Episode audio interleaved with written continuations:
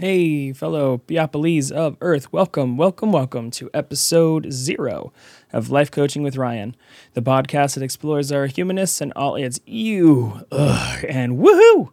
I just wanted to say hi, what's up, notice me, senpai, and give y'all a preview of what's to come. So without further ado, please baste your ear holes in some quick cuts of future episodes. Hope you enjoy.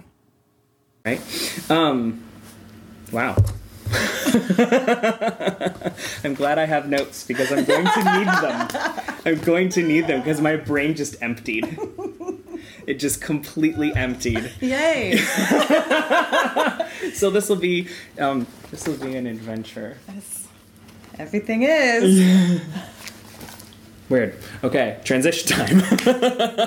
because uh, we're going to go down some other rabbit hole and get lost forever, which we would love, but that doesn't serve the purpose that we're trying to meet right now.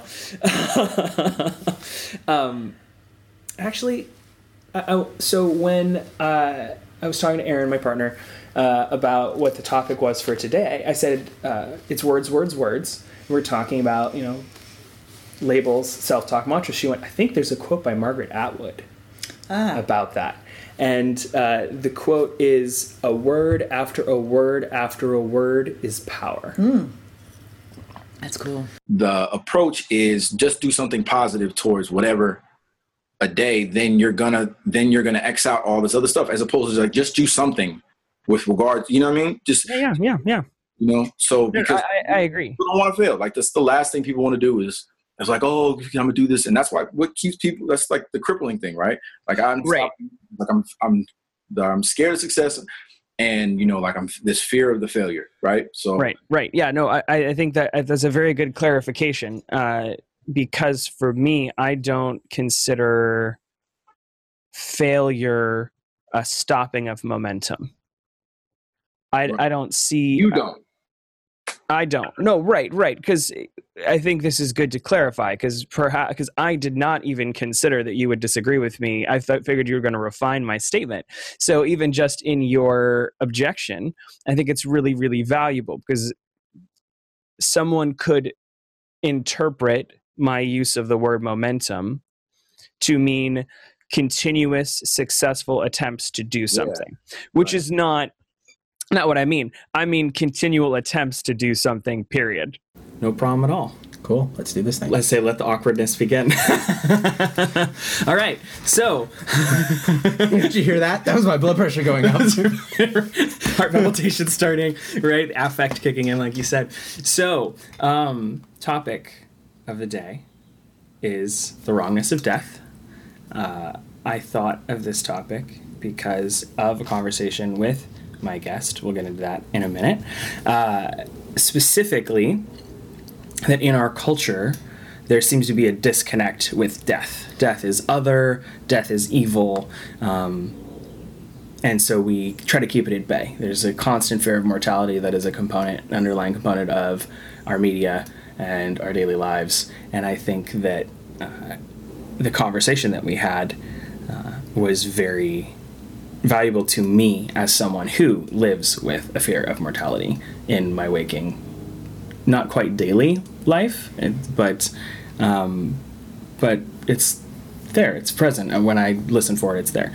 So I would like to introduce my guest, Chris. I, I had a close friend that I had this conversation with where I said to him, uh, we both had read Ray Kurzweil's book, um, uh, The Singularity is Near, right?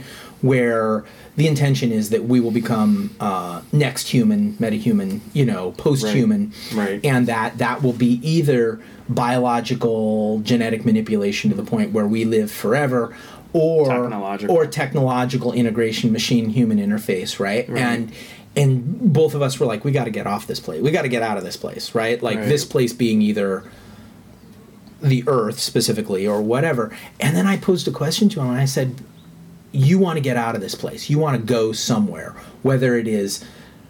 a different sense of reality on this earth so that you're not as threatened by the horrible changes that happen or you we literally launch you out in the stars and i say between getting off this planet and losing yourself which would you prefer what if i had to you had to become a collective or your sense of what made you you Because what if what if we rephrase that in my death right? As soon as you said that, right, I right, like, because shit. because you're like it is the la- it is it is the loss of self that terrifies us. Yeah. really, right? So you're talking about caring for your mom. Did what impact did caring for your mom have on your identity, sense of self, relationship with her? Like what what was was that in any way transformative having to care for her? It's a really good question. Um, I'm going to answer it in two ways. Cool. Um, I remember when she, I was, I was bathing her, and I was trying to help her get out of the shower, and she just had a very hard time walking, but she still had like her sense, like she still could talk, and she was very. Um, and so we had to put her diaper on, and my mom's like, "Who would have thought?" that you'd be putting diapers on me you know like she made this like very because at that point she was already in childlike wonder like she Mhm. could find play um and i remember laughing going ah it's pretty interesting mom you know and like that banter but then i'm going to answer the second way i always took care of my mom Mm. there was this was just different because it was horrifying to watch her die Mm. and to become weaker and not have any control over it. I had no control over it. I didn't know if the next day she was going to be awake. I didn't, and that's horrifying experience. But the act of taking care of my mom, it was different because it was not just emotional; it was physical now. Um, that was very normal for me.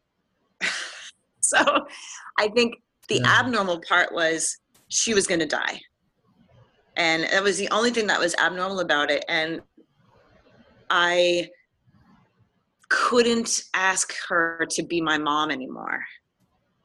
Even if she was my mom like hey mom i'm going to go to nordstrom. What do you recommend i buy? Like i still had my mom to call to do those kinds of questions. I still could call my mom to to sew something for my daughter. Like I still had a mom to call, and I was like, "Oh, this is different because I no longer have a mom." Um, Hmm. but, but it wasn't different in terms of me taking care of her.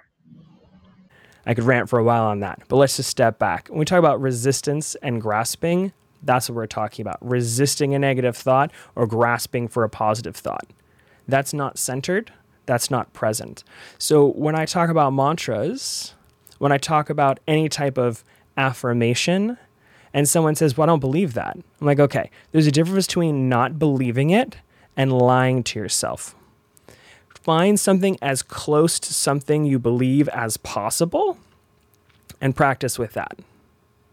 Don't lie to yourself. Don't tell yourself some bullshit line.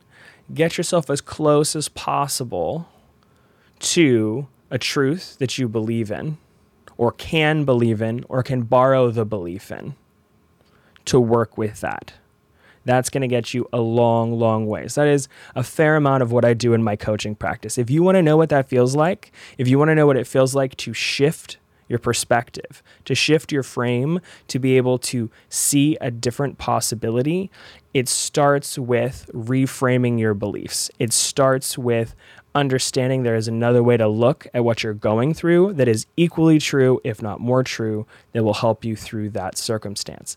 So, finding a mantra, finding self talk that works for you, that's believable to you, that is separate from the negative self talk you currently have, key, key, super duper, a number one important in how you progress in your personal practice. I will definitely be talking more about resistance and grasping. I'm definitely be talking more about perspective. I'm definitely be talking more about self fulfilling prophecies uh, as we continue in this podcast together. It might show up in very subtle ways, it might show up in very obvious ways. But my personal belief is that this is at the core of all self work. Finding out how you can be with yourself, finding out how you can be with yourself when interacting with others, because wherever you go, there you are. Doesn't matter who you're talking to, it doesn't matter what the circumstance, you are still there. And if you find things in your life repeating, you might consider it's because you are in that circumstance.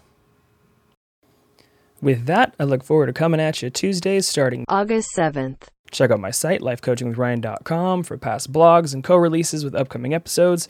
And if you want to contribute to what I do, jump over to patreon.com slash lifecoachingwithryan. Hit me up on my socials and talk with you soon. Bye.